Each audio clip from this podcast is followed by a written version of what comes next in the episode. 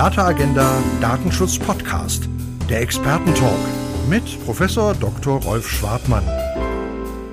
Herzlich willkommen, meine Damen und Herren, liebe Zuhörerinnen und Zuhörer zum Data Agenda Datenschutz Podcast. Heute zum Thema Kollege ChatGPT, Anforderungen an den Einsatz generativer künstlicher Intelligenz an den betrieblichen Datenschutz. Und wir haben heute eine Folge, von der ich glaube, dass sie sehr praxisrelevant ist, denn generative KI, Sprachmodelle sind im unternehmerischen Einsatz und ähm, da geht es natürlich um die Frage, wie ist die Zulässigkeit im unternehmerischen Einsatz zu bewerten. Und dazu habe ich zwei Gesprächspartner heute. Das eine ist, ähm, ja, fangen wir mit dem Gast mal an. Der Gast wäre Sascha Kremer. Der ist Rechtsanwalt in Köln, Krämer Rechtsanwälte und ähm, ja, ein versierter Datenschutzanwalt, der sich mit äh, dem Einsatz künstlicher Intelligenz und anderen datenschutzrechtlichen Fragen intensiv befasst. Hallo, Sascha Krämer. Vielen Dank für die Einladung, lieber Rolf. Ja, sehr gerne. Freue mich, dass du da bist. Und wenn ich sage Gast, dann ähm, spreche ich nicht von Tobias Keber, weil wir heute diesen Podcast so ein bisschen gemeinsam fragend äh, äh, an die äh, ja, Praxis richten wollen. Aber Tobias Keber, ähm, den muss ich nicht vorstellen. Das ist äh, der Landesdatenschutzbeauftragte für Baden-Württemberg von Baden-Württemberg. Seit äh, dem 1. Juli ist er das. Die Aufnahme ist der 17. Juli. Das heißt, wir reden mit einem gestandenen LFDI äh, seit zwei Wochen. Und ähm, vorher war Tobias Keber ähm, Professor für Medienrecht und Medienpolitik, auch Datenschutz an der Hochschule der Medien in Stuttgart. Und ähm, ja, ist, ähm, wozu ich bei dieser Gelegenheit nochmal sehr herzlich gratuliere. Jetzt LFDI Baden-Württemberg und der Eigenschaft ist er zuständig für äh, ja, die Beratung und zugleich natürlich auch die Aufsicht über den Einsatz von äh, KI in Unternehmen. Und ich sag mal, hallo Tobias Keber, kleiner Disclaimer, wir kennen uns seit vielen Jahren von der Uni und deswegen duzen wir uns. Das gilt für alle hier im Raum. Nicht wundern. Hi, Tobi Keber.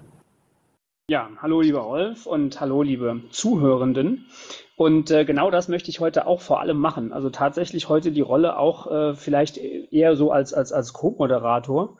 Ähm, und ähm, mir geht es tatsächlich äh, jetzt in der ersten Phase darum, ähm, zuzuhören. Ne? Und wer könnte besser ähm, ja, Aussagen dazu treffen, was Unternehmen umtreibt äh, mit äh, ChatGPT als ein gestandener Rechtsanwalt, der ja in der Beratungspraxis äh, jeden Tag Fragen beantworten muss äh, und natürlich auch die Beratung entsprechend ähm, einrichten muss. Äh, und vor diesem Hintergrund, ähm, ja, geht es mir heute vor allem mal darum, erstmal so ein bisschen zuzuhören, wo der Schuh jeweils drückt. Zuhören und nachfragen, ne? damit wir genau das ähm, ja. wissen, wo es lang geht. Ja, was haben wir uns zurechtgelegt an Themen? Also wir reden heute nicht über die äh, KI-Verordnung und den Einsatz von ähm, Sprachmodellen äh, und deren Regulierung nach der KI-Verordnung, sondern wir reden ganz bodenständig davon, was die DSGVO denn dem Einsatz im Unternehmen für Grenzen setzt. Und ähm, ja, wir haben so ein bisschen uns folgende Struktur überlegt. Wir würden gerne die DSGVO einfach mal so ein bisschen abarbeiten, beginnend mit dem Anwendungsbereich. Dann würden wir uns äh, mit Blick auf die Zulässigkeit ähm, der Datenverarbeitung von Einsatz von Chatbots im Unternehmen ähm, mit Artikel 6 DSGVO auseinandersetzen. Und danach würden wir gerne auf Transparenzfragen zu sprechen kommen und ähm, uns auch fragen, wie funktioniert Artikel 22 DSGVO, also die automatisierte äh, Einzelentscheidung äh, vor dem Hintergrund einer neuen, ähm, ja, anstehenden äh, EuGH-Rechtsprechung ähm, und äh, künstliche Intelligenz. Und am Ende des Tages würden wir gerne nochmal auf die Datenschutzfolgenabschätzung zu sprechen kommen. Und dann haben wir, glaube ich, relativ viel von den Themen abgearbeitet. Kleine Ergänzung. Kleine. Ergänzung, lieber Rolf. Ähm, den Artikel 5 Absatz 2, die Dokumentationspflichten und die Rechenschaftspflichten, darüber wollen wir auch noch sprechen. Den hätte ich natürlich ganz am Ende noch dazu genommen, Tobi, Ach, weil der so. das Ganze abrundet. Und natürlich ist die Dokumentation mit der Zulässigkeit, stimmt, hätte ich auch direkt so nennen können. Aber schön, wenn man äh, einen Co-Moderator hat und dann äh, äh, ja, vergisst man auch nichts. Ne? Das stimmt. Aber die Dokumentation für die Haftung des Unternehmens natürlich eine ganz zentrale Norm. Und vielleicht machen wir es auch direkt nach der Zulässigkeit. Also von daher alles gut. Äh, ja, Sascha Kremer. Dann äh, beginne ich mit der ersten Frage. Anwendungsbereich DSGVO. Ich stelle mir so vor, dass ich im Unternehmen bin, denke mal Beschäftigtendatenschutz, rechtliche Probleme äh, habe, wenn ich äh, zum Beispiel in den Bot die Frage diktiere, darf ich den Herrn Krämer denn äh, mit der und der, äh, äh, mit dem und dem Fehlverhalten in meinem Unternehmen feuern, lieber Bot? Oder äh, äh, soll ich das besser äh, nicht machen? Erzähl mal was. Also da habe ich ja personenbezogene Daten eingegeben. Kann ich mich da rausreden, indem ich sage, darf ich einen Menschen ähm, hier unter äh, den Maßgaben entlassen? Das wäre das eine. Und das zweite ist, kann ich vielleicht auch mit rausreden, zu sagen, ja, der ist gar nicht geschäftlich, das habe ich mit meinem Privatgerät gemacht. Ich will das nur für mich so klären, so ungefähr. Ne? Äh, ja, das wären jetzt ähm, Thema Anwendungsbereich. Zwei Fragen, die sich für mich stellen würden. Was äh, ja, wäre der Rat, äh, wenn ein, ja, im, im Unternehmen ein solcher Einsatz äh, angefragt wäre? Die erste Überlegung, die KI mal unterstellt, ich betreibe sie nicht selber, sondern kaufe die Anwendung irgendwie ein. Das heißt, ich habe einen Dritten, gegenüber dem ich die Daten offenlege, die ich in meinem Prompt, in meiner Frage formuliere. Äh, und dann an der Stelle nicht zu fragen, darf ich den Herrn Sascha Kremer mit folgendem Sachverhalt und folgender Begründung erfolgreich verhaltensbedingt kündigen, sondern darf ich einen Menschen unter folgende Bedingungen kündigen, ist schon mal sehr gut, weil ich die unmittelbar identifizierenden Merkmale rausgenommen habe, also möglicherweise gar keine personenbezogenen Daten mehr verarbeite bei meiner Formulierung meines Promptes, die ich äh, an die KI äh, stelle und damit vielleicht ganz kurzfristig aus dem Anwendungsbereich der DSGVO raus sein könnte. Aber die Folgefrage ist natürlich, ähm, über welches Wissen verfügt denn die KI aufgrund des hinter ihr liegenden Sprachmodells und wem ist dieses Wissen zuzurechnen, will sagen, ist der Sachverhalt nicht dann vielleicht doch schon wieder mit so vielen mittelbar identifizierenden Informationen angereichert, dass wir gar nicht über eine Anonymisierung sprechen, sondern möglicherweise nur über eine Pseudonymisierung meiner Anfrage. Denn unter Umständen kann der KI-Bot ja auch meine Webseite ausgewertet haben und wissen, wer meine Mitarbeiterinnen und Mitarbeiter sind und dadurch auch relativ schnell erkennen, welche Mitarbeiterinnen, welche Mitarbeiter ich gemeint habe, als ich von dem Menschen gesprochen habe. Von daher genügt es nicht, ähm, nur den Namen wegzulassen, sondern möglicherweise muss ich den Sachverhalt so weit abstrahieren, dass am Ende die Anfrage an die KI mir nichts mehr bringt, wenn ich wirklich aus dem Anwendungsbereich der DSGVO herauskommen möchte. Okay, so funktioniert's dann eher schlecht. Äh, das andere Beispiel, ich habe es gar nicht äh, äh, für meinen Arbeitgeber gemacht, ich wollte es nur für mich persönlich wissen. Ja gut, versteht es von selbst, ne? ist ein Taschenspielertrick. Das läuft so nicht komme ich nicht mit in die Haushaltsausnahme in der DSGVO ja. rein, weil die Haushaltsausnahme nicht genügen lässt, wenn ich es behaupte, sondern es muss tatsächlich nur für die eigenen familiären oder privaten Zwecke sein. Das ist ja nicht der Fall, wenn ich einen Arbeitnehmer kündigen möchte. Das ist immer eine geschäftlich veranlasste Entscheidung. Und damit genügt es natürlich nicht zu sagen, ich habe die KI nur privat eingesetzt. Glaube ich auch. Das heißt, in den Anwendungsbereich werden wir wohl kommen, der DSGVO, und dann ergeben sich wunderschöne Fragestellungen. Ähm, ja, hast du eine, Tobias Keber? Wenn man an die nee, ich hatte, ja, zum, zum, Anw ja, nee, zum, ja, genau, zum Anwendungsbereich. Ja, noch, noch, noch, ja, einfach jetzt auch wieder, ähm, also das Unternehmen fragt sich, gut, ähm, in der Regel werde ich im Anwendungsbereich sein. Gibt es nicht doch Ideen, wie, wie, wie komme ich raus? Ähm, ähm, wie kann ich im Unternehmen sicherstellen, dass personenbezogene Daten nicht eingegeben werden? Könnte ich mir überlegen, ja, mache ich Richtlinien, äh, Dienstvereinbarungen, äh, ähnliches? Sowas könnte ich überlegen. Oder Frage, ähm, gibt es denn auch ähm, technische Lösungen, dass ich, äh, ich sag mal, ähm, äh, dazwischen, zwischen den Dienst, äh, also den, den Dienst von OpenAI, ähm, nochmal so eine Art ähm, ja, Anonymisierungstool, ähm, das es natürlich geben müsste, das auch seriös sein müsste und so weiter.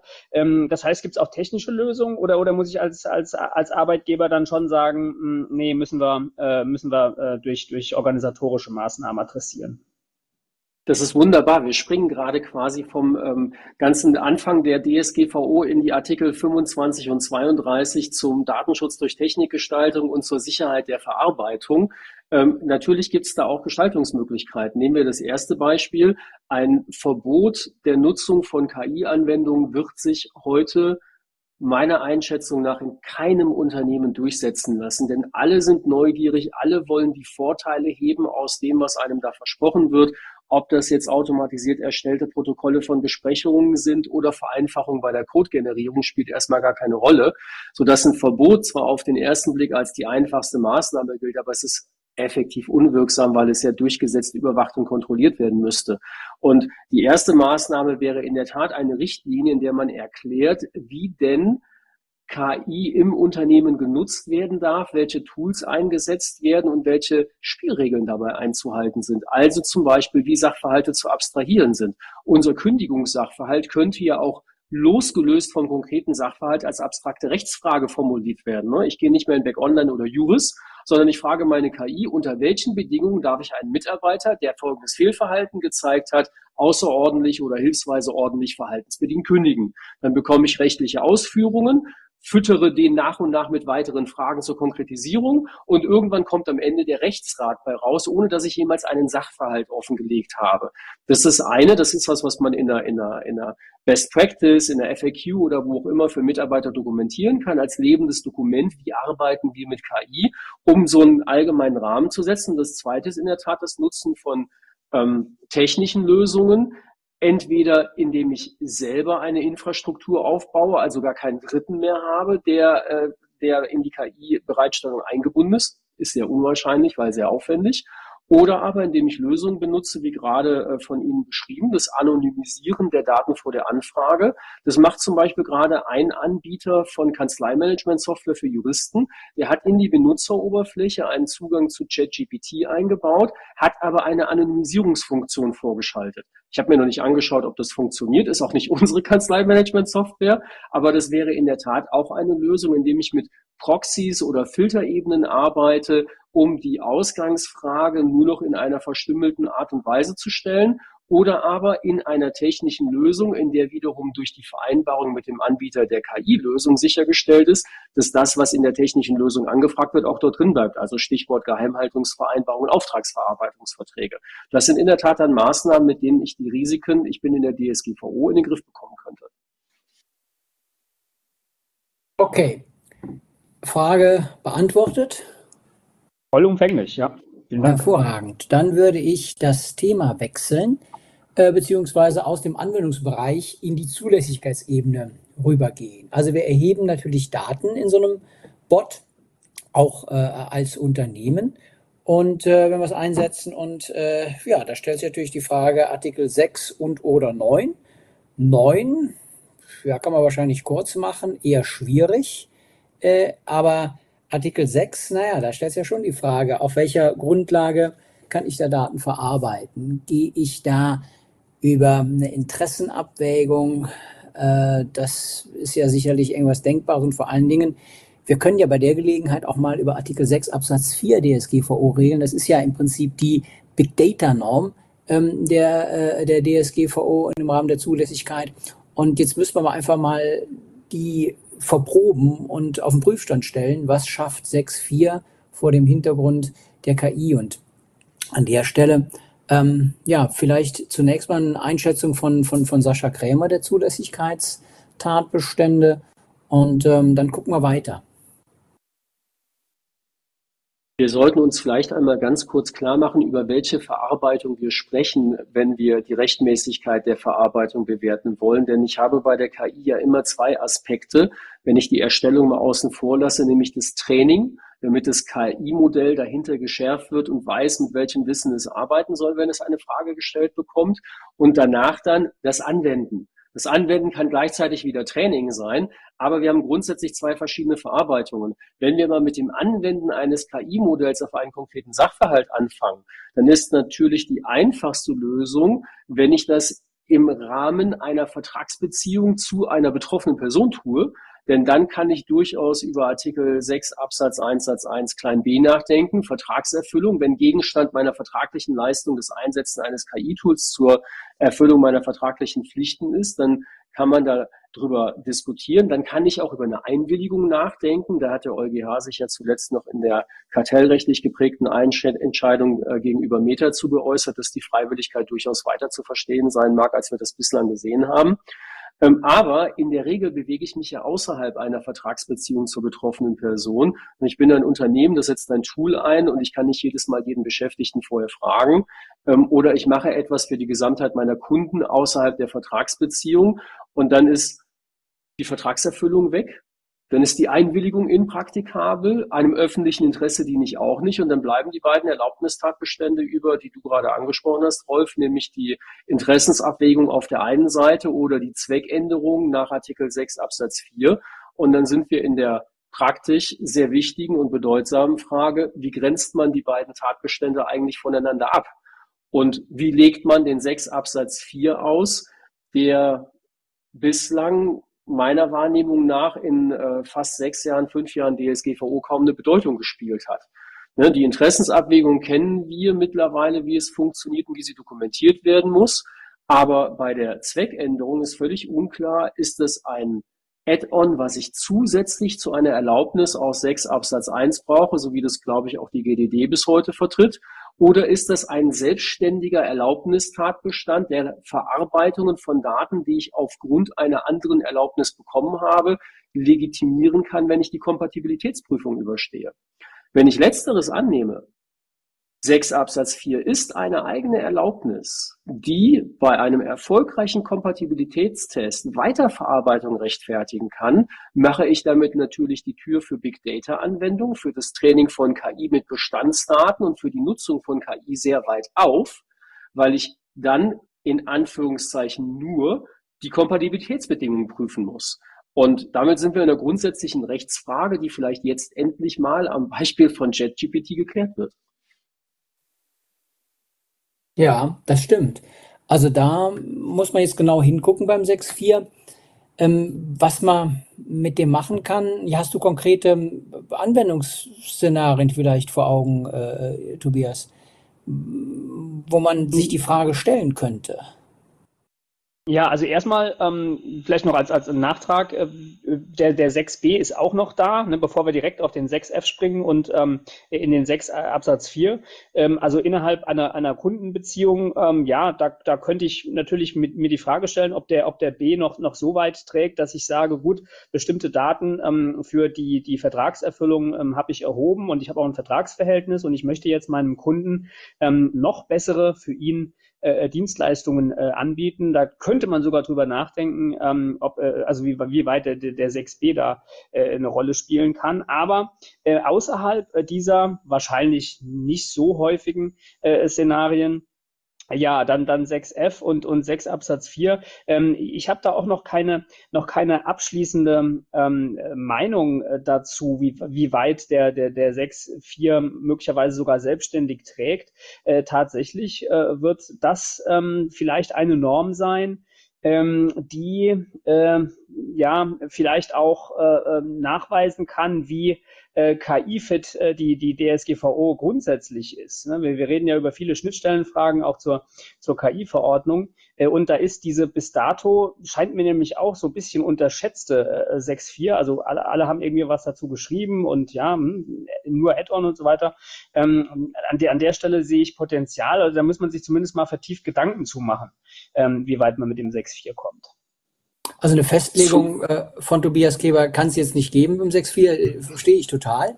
Aber vom Sascha Krämer kann es doch äh, ähm, einen Impuls geben, äh, wie eine Festlegung äh, der DSK aussehen könnte oder was in die Meinungsbildung äh, einfließen könnte. Du bist ja unbefangen, äh, verstehe schon, äh, dass man äh, solche ähm, ja wirklich auch äh, rechtsgestaltenden Gedanken äh, natürlich sehr behutsam äußert. Aber Sascha Krämer ist noch frei. Ich sehe bei dem 6 Absatz 4 einen riesengroßen Vorteil, den man vielleicht im Moment noch gar nicht richtig äh, betrachtet hat, nämlich wenn ich eine Zweckänderung vornehme, löst das zwingend eine neue Informationspflicht nach Artikel 13.14 aus, es sei denn, ich habe von Anfang an schon über den späteren neuen Zweck informiert. Das heißt, wenn ich hingehe und als Unternehmen KI einsetze und damit Bestandsdaten verarbeite und mich auf den 6.4 stütze, muss ich mich damit befassen, dass ich meine betroffenen Personen über diese Zweckänderung aktiv im Zweifelsfall zu informieren habe, es sei denn, ich komme in eine Ausnahme aus 14 Absatz 5 oder im BDSG rein, soweit die denn überhaupt europarechtskonform sind. Und damit schaffe ich natürlich im Verhältnis zu den betroffenen Personen einen Sachverhalt, in dem ich unter Umständen aktiv darauf hinweisen muss, Achtung, ich habe meine Datenverarbeitung geändert, ich habe eine Zweckänderung vorgenommen und damit ich auch noch einmal bewusst mache, welche Betroffenenrechte denn unter Umständen jetzt plötzlich zugunsten der betroffenen Person greifen. Ja, bei der Interessensabwägung, wenn ich die möglicherweise noch nah am ursprünglichen Zweck habe, komme ich vielleicht dahin, dass ich sage, ähm, das war schon mit meiner ersten Datenschutzinformation, mit meiner ersten Privacy Policy alles abgefrühstückt. Ich habe so jetzt tatsächlich eine Zweckänderung gemacht, aber niemand erfährt davon. Ich kriege unter Umständen über die Zweckänderung mehr Transparenz rein. Und welchen Sinn und Zweck hätte denn der 6 Absatz 4, wenn er nicht Datenverarbeitung legitimieren kann, für die ich über eine Erlaubnis aus 6 Absatz 1 die Tür aufgemacht habe und sage, das hängt, steht so, hängt so nah miteinander zusammen, das kann das eine nicht von dem anderen getrennt werden. Also ja. ich bin da ein großer Freund von. Ja, also die Idee ist ja auf jeden Fall auch im 6.4 angelegt. Das war ja der Gedanke. Ne? Und ähm, jetzt muss man einfach mal gucken, wie sich das ähm, ähm, ja entwickelt, auch in der Aufsichtspraxis äh, in Europa und Deutschland. Und ich glaube, da muss man jetzt wirklich äh, zumindest mal intensiv drüber nachdenken. Ansonsten hat die DSGVO natürlich regulatorische äh, Wirkung mehr oder weniger nur im, im Erstickungsbereich. Ne? Also ansonsten kann man ja, kann ja nichts machen. Also insofern glaube ich, das ist äh, auch ein Thema, was ich ähm, bei anderer Gelegenheit schon mal schon mal diskutiert habe. Äh, äh auch wie muss man die DSGVO öffnen mit äh, dem Vorgänger von äh, Tobias Keber, mit, mit Herrn Brink. Ne? Also ein großer Freund davon, äh, die Potenziale der DSGVO zu heben, anstatt sie äh, ja zu verdammen. Das ist nicht die Idee. Und wir glauben, ich glaube, da sind wir uns hier in dem äh, äh, Raum einig, dass die DSGVO mehr kann und der 6.4, das ist jetzt wirklich ähm, eine Überlegung, die sich, glaube ich, auch äh, ähm, ganz, ganz neu stellt. Ne? Also ich glaube, so weit können wir gehen, Tobi. Ne? Soweit kann ja. man gehen, denke ich schon. Und man kann ihn ja, die, Sacher Kremer hat das ja schon ähm, auch, auch sehr schön äh, dargelegt, ähm, dass man, wenn, wenn man den, ich sag mal, Betroffenen Rechte freundlich äh, äh, soweit versteht, wenn ich dann neu informieren muss und äh, beziehungsweise dann sagen muss, wir, wir machen jetzt hier auch KI, ähm, dann ähm, ja, dann und, und mir anlässlich dessen, wenn ich das aktiv tun muss, dann auch jetzt nochmal proaktiv Gedanken machen muss, was, was tue ich eigentlich hier mit den Daten äh, der Betroffenen äh, dann ist das ja äh, nichts äh, zwingend Schlechtes. Ne? Das glaube ich auch. Ja, da haben wir ähm, zwei äh, Themen abgearbeitet. Dann würde ich jetzt gerne auf die von Tobias Keber angesprochene 5.2 Dokumentationsebene kommen, denn die löst ja die ähm, Verantwortung oder die Haftung beim Verantwortlichen aus. Ähm, also mit anderen Worten, man kann ja ähm, im Bereich der Zulässigkeit, äh, wenn man an dem 6.4 ähm, arbeitet und sich öffnet, äh, sicherlich auch einiges machen für die Verantwortlichen. Äh, wie sieht's denn aus äh, beim 5.2 bei der Dokumentation? Ähm, da meine ich, hat der EuGH vergleichsweise enge Vorgaben gemacht, dass man als, als, als, als Unternehmen an der Stelle ähm, ja nicht, nicht allzu viel, viel Luft hat, ne, aus seiner Verantwortung rauszukommen, oder Sascha?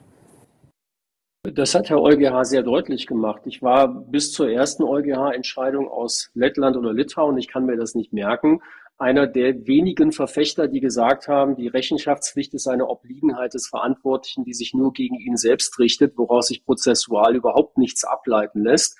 Der EuGH hat aber jetzt einmal in einem Rechtsstreit zwischen einem Verantwortlichen einer Behörde und ein weiteres Mal in einem Rechtsstreit zwischen einem Verantwortlichen einer betroffenen Person sehr deutlich gesagt, dass sich aus der Accountability eine Beweislast des Verantwortlichen über die Einhaltung der Grundsätze der Verarbeitung aus 5 Absatz 1 ergibt. Und zu den Grundsätzen der Verarbeitung gehört neben der Rechtmäßigkeit auch die Zweckbindung. Und ähm, wenn ich das jetzt mal etwas überspitzt formuliere, das hören die Verantwortlichen, die wir beraten, nicht gerne. Es genügt im Grunde, wenn der Herr Professor Dr. Keber demnächst als Aufsichtsbehörde anklopft und fragt, lieber Verantwortlicher, setzt du KI ein? Und der Verantwortliche sagt ja. Und dann kann der Herr Keber sagen, dann weise mir doch mal bitte nach, wie du dabei die Grundsätze der Verarbeitung aus 5 Absatz 1 Katalog A bis E eingehalten hast. Lehnt sich zurück und wartet ab. Und wenn nichts kommt, haben wir einen Formalverstoß gegen die Accountability. Das ist eine sehr starke Position, die der EuGH da zugunsten der betroffenen Personen, aber eben auch meines Erachtens zugunsten der Aufsichtsbehörden begründet hat. Das ist vielleicht auch der eigentliche Zweck dahinter gewesen. Und ähm, das ist am Ende dann der Preis, den der Verantwortliche bezahlen muss, wenn er vorne die Tür weit aufmacht, vielleicht auch mit einer sehr mutigen Rechtsauslegung, die ihm ein Rechtsberater ins Ohr geflüstert hat, die er dann gegenüber einer Aufsichtsbehörde verkaufen muss. Also ich glaube, da kommt dieses Checks and Balances wieder ganz gut äh, ähm, in, in, in, ins Gleichgewicht. Da, er muss es ja der Aufsicht und aber auch einem potenziellen Kläger im äh, Schadensersatz gegenüber tun. Und insofern, glaube ich, ist man gut beraten, wenn man jetzt auch hier mal die Aufsichtsbehörden äh, nicht ganz so äh, in den Vordergrund stellt, denn äh, äh die sind ja an Recht und Gesetz äh, unmittelbar gebunden und kümmern sich auch drum und halten es ein. Aber was im Rahmen von Schadensersatzklagen ähm, passiert, im Rahmen Bereich 82, da weiß man auch nicht genau, was ist. Und da stelle ich mir wirklich beim, ähm, ja, wenn wir sagen, euphorischen und etwas unbedarften Einsatz von künstlicher Intelligenz durchaus auch Haftungsszenarien vor, die über den 5.2 echt unangenehm werden können. Ne? Also insofern glaube ich, äh, ist das ein gutes, äh, äh, balanciertes Bild, was wir haben. wir haben im Bereich der Zulässigkeit Luft. Wir können das über die Transparenz abfedern, über die Infopflichten. Wir haben aber vom EuGH eine vergleichsweise strenge Vorgabe mit Blick auf die Dokumentation im 5.2. Und insofern doch stellt sich das hier als in gewisser Weise zumindest mal äh, ähm, nach der Dogmatik der DSGVO schlüssiges Bild für die ähm, für den Einsatz von, von, von, von, von, von Sprachmodellen und so weiter dar. Also das ist ja mal ein Ansatz, finde ich, äh, mit dem man klarkommt. Und äh, der, meine ich, müsste ja auch für Unternehmen durchaus implementierbar sein. Ja, damit würde ich gern zum nächsten ähm, Bereich rübergehen oder noch zur Transparenz was ergänzen, Sascha? Infopflicht? Von meiner Seite, von meiner Seite aus nicht. Wir haben eben als Folge einer Zweckänderung über die Infopflichten gesprochen. Bei den Infopflichten ist natürlich mit, mit Blick auf die Interessensabwägung spannend, inwieweit ich als Verantwortlicher positiv auf eine Interessensabwägung einzahlen kann, wenn ich vor Beginn der Verarbeitung meine KI-Nutzungen hinreichend transparent und verständlich mache, so wie Artikel 12 Absatz 1 das will, man zu sagen, naja, die betroffene Person ist ja selber schuld. Wenn sie vorher weiß, dass ich das mache und sie damit rechnen muss, darf sie sich nachher nicht darüber beschweren, dass ich das tue. Das ist so ein bisschen die ähm, Überlegung, die hinter der Erwartbarkeit einer Verarbeitung und positives Beeinflussen der Erwartbarkeit durch äh, hinreichende Transparenz nach 1314 einzahlt. Das ist halt das, der, das, das Gegenstück, wenn ich über 6.1f gehen möchte, über die Interessensabwägung. Mhm. Ja, spannender Gedanke, ne? ob man das so gegeneinander halten kann, aufwägen kann, dass man äh, zugunsten äh, äh, des Betroffenen dann eben einfach äh, KI einsetzt. Aber da hätte ich auch Schwierigkeiten, denn äh, wer entscheidet schon darüber, was zugunsten ist? Da kann man ja sehr unterschiedliche Meinungen haben. Ähm, und von daher ist das eine Idee, aber ja, wäre ich zurückhaltend, wenn ich in der Haut von Tobias Keber stecken würde, wie sieht das Tobias Keber? Also es geht ja immer ganz gerne um Selbstbestimmung, ne? um ja. Selbstbestimmung und nicht durch ähm, Fremdbestimmung, dass irgendjemand anders mir sagt, was gut für mich ist. Ähm, manchmal möchte ich das ja selbst entscheiden. Ne? Ja, das deutet darauf hin, dass eine gewisse Mentalvorbehalte äh, äh äh, zumindest mal in Baden-Württemberg, für mich plausiblerweise hier zum Ausdruck gekommen sind. Ähm, ja, okay. Dann, Vielleicht dazu noch einen Punkt, Rolf. Ähm, da, da, muss ich, da muss ich Professor Dr. Keber ausdrücklich recht geben, denn ähm, bei der Interessensabwägung, und das gilt auch gerade für den KI-Bereich, wird oft übersehen, ähm, dass nicht der, der Verantwortliche ein berechtigtes Interesse formuliert, an dem sich dann die betroffene Person abarbeiten muss, sondern das schutzwürdige Interesse der betroffenen Person ist in 6.1f erstmal gesetzt, nämlich das diffuse, ich will nicht Gegenstand einer Verarbeitung sein. Das sind Artikel 7.8 Grundrechtecharta der EU. Und daran muss der Verantwortliche arbeiten und sagen, und mein berechtigtes Interesse überwiegt dieses diffuse Interesse plus die aus der konkreten Verarbeitung ergebenden schutzwürdigen Interessen der betroffenen Person. Das heißt, ich fange eigentlich gar nicht damit an, ich habe ein berechtigtes Interesse und gucke, was kann die betroffene Person dagegen machen. Ich sage, ich habe ein schutzwürdiges Interesse und muss mich fragen, kann ich als Verantwortlicher genug in meine Waagschale werfen, um das zumindest mal auszugleichen? Und das gilt gerade und insbesondere auch für den KI-Bereich. Und das wird oft übersehen.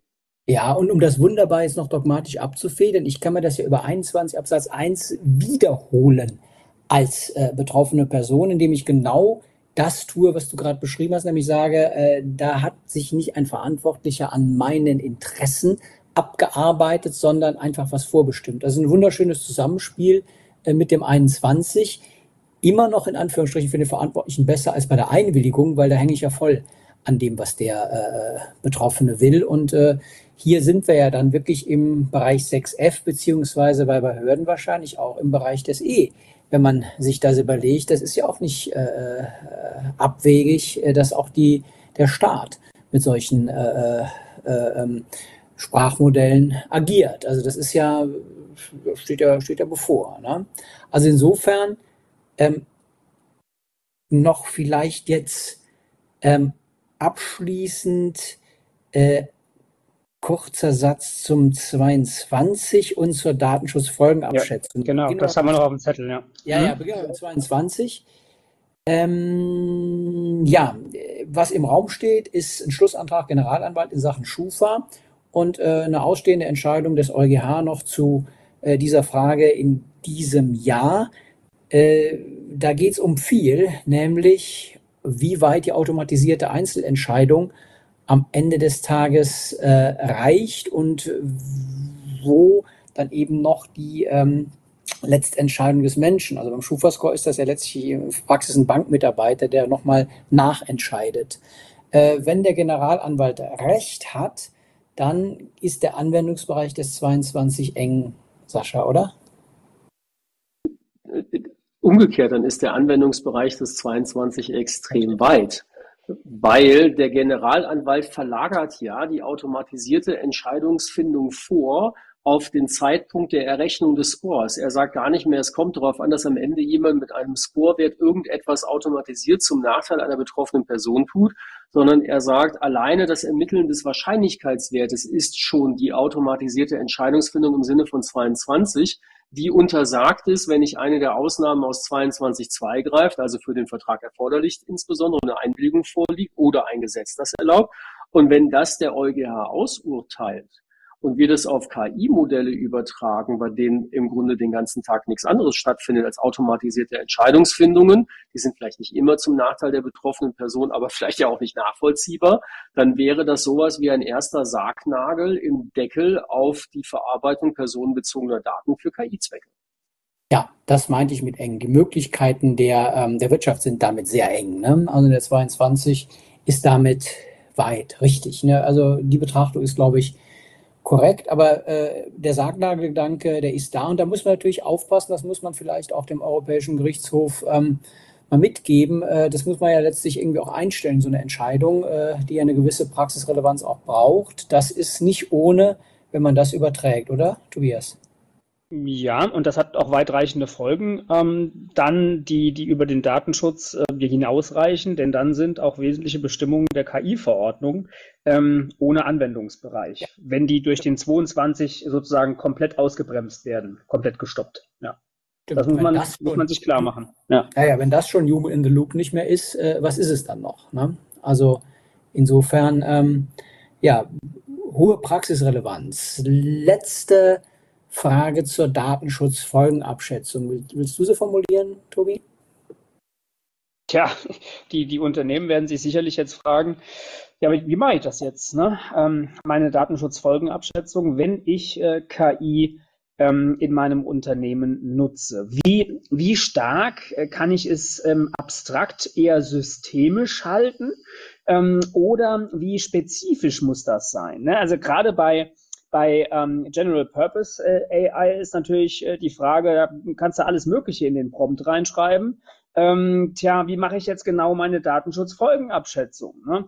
Äh, also klar ist dann wohl, ich, ich muss wohl eine machen. Also jedenfalls, wenn ich unsere Positivliste, habe ich gerade vorhin noch mal geguckt, ähm, unsere Positivliste hier in Baden-Württemberg da drüber lege, ähm, dann werde ich in den meisten Fällen sagen müssen, ja, ja klar, musste machen. Nur, nur die, die große und spannende Frage ist natürlich, äh, wie, wie mache ich's äh, und gibt es eventuell Hilfsmittel dafür? Ja. Also ich glaube, auch unabhängig von der Positivliste aus Baden-Württemberg kommt man mit den Kriterien des Europäischen Datenschutzausschusses aus dem Working Paper sehr schnell dazu, dass nahezu jede Anwendung von KI auf personenbezogene Daten zu einer Datenschutzfolgenabschätzung führen wird. Wir haben immer besonders schutzbedürftige Personen dabei, wenn Beschäftigte betroffen sind und andere Merkmale verwirklicht. Und dann stellt sich in der Tat die Frage, wie gehe ich vor? Wir kennen das von Microsoft 365. Da wird eine DSFA zu Microsoft 365 gemacht. In 35 DSGVO steht aber drin, ich mache die DSFA auf einen Verarbeitungsvorgang oder eben im Sinne von 4 Nummer 2 auf eine Reihe von Verarbeitungen. Und Microsoft 365 ist keine Verarbeitung. Ich kann damit viele Verarbeitungen durchführen, die auf andere Vorgänge und bestimmte Verarbeitungszwecke einzahlen. Deshalb müsste man, wenn man den prozessbezogenen Gedanken hinter 35 und auch hinter, hinter 30 beim VVT sieht, konsequenterweise sagen, die KI ist ein Mittel der Verarbeitung, das ich für eine fachliche Verarbeitungstätigkeit einsetze. Also mache ich die DSFA auf die Verarbeitungstätigkeit, in der ich die KI einsetze. Und wenn ich mehrere gleichartige Verarbeitungstätigkeiten habe, darf ich die in einer DSFA zusammenfassen, so wie das auch formuliert wird. Wenn ich einen systemischen Ansatz verfolge, das kann durchaus Sinn machen, auch in der Beratungspraxis, dann muss ich tatsächlich sagen, ich ziehe alle möglichen Datenverarbeitungen mit ein, von allen möglichen Datenkategorien, einschließlich den Neuner-Daten mach die Tür entsprechend weit auf, lande bei einem maximal hohen Risiko für die verarbeiteten Daten und muss dann entsprechend maximal Schutzmaßnahmen implementieren, die das Risiko zumindest mal hoch wieder wegnehmen. Ähm, dann ist die DSFA aber nicht mehr das, was 35 eigentlich meinte und nur noch Mittel zum Zweck, um die KI pauschal einsetzen zu dürfen, weil der Verantwortliche gar nicht weiß, wofür er sie alles einsetzt. Das halte ich, ich kann es aus der Praxis nachvollziehen, wir kennen das auch, ich halte es aber für ähm, rechtlich doch ähm, nicht unbedenklich. Mhm. Ja, klingt plausibel, oder? Absolut. Ähm, ja, werden die Unternehmen auch wieder nicht gerne hören. Und äh, aber ja, also von, von Sinn und Zweck her hm, sehe ich das ganz ähnlich wie Sascha Krämer, ja. Ja, und man muss ja auch sagen, es ist ja auch in gewisser Weise für die Kategorien der DSGVO ähm, schon, äh, äh, schon eine ziemliche Ansage, ne? diese, diese moderne Technik einzusetzen. Und wenn irgendwo Re äh, Relevanz für Risiken ist, dann da. Und äh, ohne Datenschutzfolgenabschätzung, glaube ich, ist es schwer denkbar. Ne? Ja. ja.